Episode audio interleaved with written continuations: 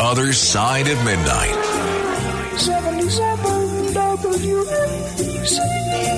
Local Spotlight. You know what I just spent the better part of the last two hours doing? Good morrow, everyone. This is The Other Side of Midnight on 77 WABC. I'm Frank Morano. I just spent an hour and a half, maybe more, maybe an hour and 40 minutes stuck on the BQE, not moving an inch. There was a horrible traffic jam. Maybe some of you were also sitting in it uh, an hour or two ago. I hope, I think it's cleared up now, but apparently there was a, a disabled vehicle on the Gowanus approaching 38th Street, and I didn't move for an hour and a half. So I didn't get all the preparation work that I normally need to to get done for the show. But you're in luck because we have an all star panel of callers joining me for the next hour, and we'll go through some of the news. But I mentioned this for two reasons. One, all of that could have been avoided if I just used Waze. The traffic app Waze or some similar type of traffic app would have notified me that there was that sort of traffic congestion and I could have avoided it. I guess if I listened to the uh, radio and uh, listen to the traffic on one of the stations that does traffic at night, I could have at, least avoided that as well. But I thought, look, I drive this way every single night. It's usually not that much of a problem, and that's part of the reason why I why I uh, give myself extra time is to avoid just such an eventuality. The other thing that I was struck by is this was really bad traffic congestion. It did delay not only my productivity, but the productivity of everybody stuck in that traffic jam. And none of that will be obviated in the slightest by congestion pricing. And I will ask the question again why will I, under all of the plans that are being proposed, why will I have to pay a fee, a tax, to come into Midtown when the traffic that I'm dealing with isn't in Midtown? It's in places like Brooklyn, Staten Island. And for folks coming in from the Bronx and New Jersey, they're facing traffic there. None of that is going to be helped by congestion pricing. And uh, I think the whole rationale and the whole selling point for this congestion pricing proposal is totally fallacious. So, those of you that uh, are sitting in the same traffic or were sitting in the same traffic, believe me, I feel your pain. And uh, for those of you that um, count on me to be uber prepped four hours every day, well, cut me a little slack today because I was in traffic for a long time. Beam me up. To be continued. The Other Side of Midnight. 77 WABC. Local Spotlight.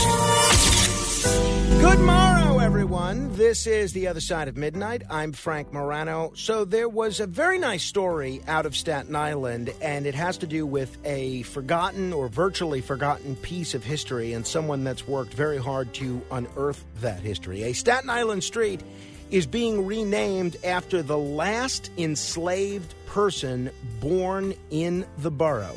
It is the recognition of a man who lived a difficult and a fascinating life. With help from the chorus at PS 22, which is one of the best known choruses in America, run by my friend Gregg Breinberg. They performed at the Academy Awards and elsewhere. It was all songs and smiles at the announcement that Livermore Avenue in Port Richmond will soon be co named Benjamin Prine Way. Prine is considered the last person born into slavery from Staten Island.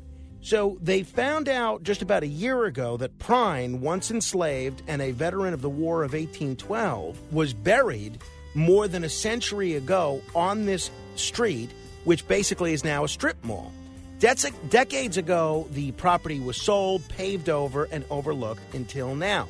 That's when documentarian Heather Quinlan, who I've interviewed a number of times, who's a wonderful lady, she made the discovery that Prine and up to a thousand others are buried under the strip mall at this busy intersection of Forest and Livermore Avenue.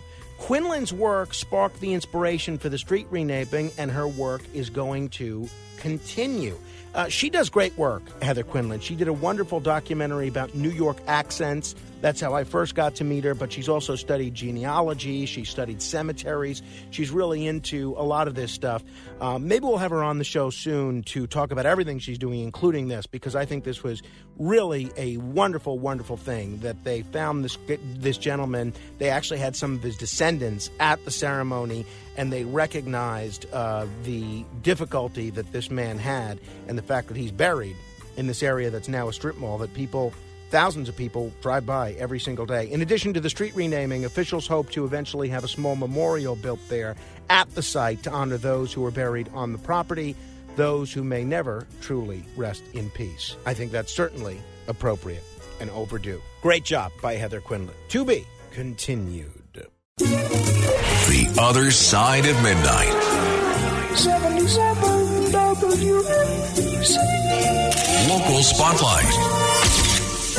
By now, you have no doubt heard about the tragic murder of an M of an EMT lieutenant and grandmother in Astoria who was stabbed to death by a maniac. Well, what you may not have heard is that uh, progressive city council member from Queens, Tiffany Caban, as well as some other elected officials, released a public safety guide discouraging mer- merchants in that area, the very same area where she was stabbed from calling the police. So the guide from Councilmember Caban urged small business owners to dial 311 and seek mental health services for people with mental illness and engage in community mediation instead of calling 911 to summon the police when there is trouble in many cases. It also advises merchants to give the person causing harm the chance to correct their behavior before seeking intervention. Say no, stop, or that's not okay, the guide says. Now, I am all for getting the mentally ill the treatment they need, but the bottom line is if someone is potentially dangerous, even if they're mentally ill, saying no or saying stop or calling 311 or 911 could potentially be an action or an inaction. It could be a decision that leads to someone losing their life. I don't like that the NYPD, in addition to fighting terrorism and catching bad guys and investigating burglaries and all sorts of other things that we ask the NYPD, I don't like the fact that we rely upon this agency to also be the top mental health counselors in the city, but the reality is they're doing a better job than almost anybody else is right now.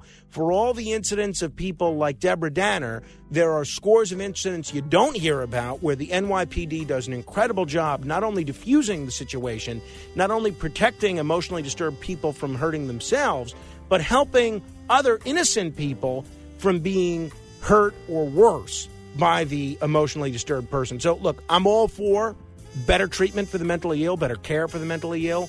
This is an absolutely wrong-headed, foolish idea. And I would hope that whether you're a business owner or you're an individual, if you see someone that you think is dangerous, whether they're a threat to you or someone that you observe, don't call 311. Call the police. They're well trained and they're well equipped to protect you. If you call 311, I'm not so sure that's the case. To be continued. The Other Side of Midnight. 77 WABC. Local Spotlight.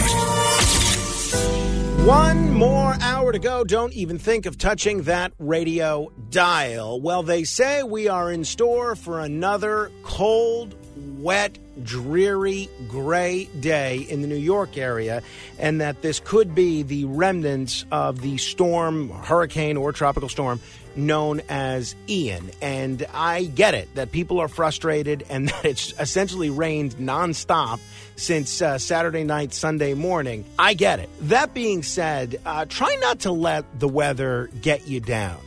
I think the rain is a great opportunity to get some indoor things done. Maybe you need to get some cleaning done. Maybe you want to get some reading done. Maybe you want to watch a motion picture or listen to some podcast. Maybe you want to catch up on some emails or write a letter to a friend. Try to appreciate the weather for what it is. There's no nothing better than weather like this to curl up with a good book, maybe a cup of hot chocolate under a blanket. If you have a fireplace, that's all the better, and use it as an not to get any of your outdoor chores done or your outdoor activities. I get that it's annoying, especially if you have to put the garbage out and you have an area like I have on my block, which uh, has a lot of ponding on the sidewalk, and you end up getting your feet wet just by walking in an inch of water. I get that that's all annoying.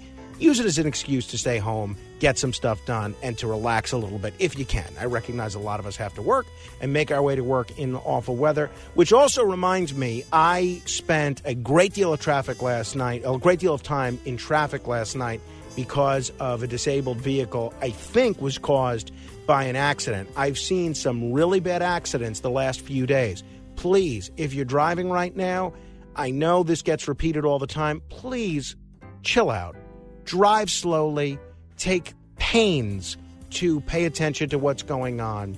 You really can't drive as fast when it's wet out because the roads get a lot more slick. I know this sounds like I'm, uh, I don't know, a, a 11th grade driver's ed teacher, but clearly this is a lesson that needs to be repeated again and again because I've seen pretty bad accidents each of the last three days that I've been coming to work. So please be careful. And for those of you that get to stay home, try to make the most of it. Listen to some podcasts of this show that you might have uh, missed out on. If you want to listen to some podcasts uh, that include the local commentary, by the way, you've got to subscribe to Frank Morano interviews and more, in addition to The Other Side of Midnight. You can also go to WABCRadio.com and just click on podcasts. Beam me up. To be continued.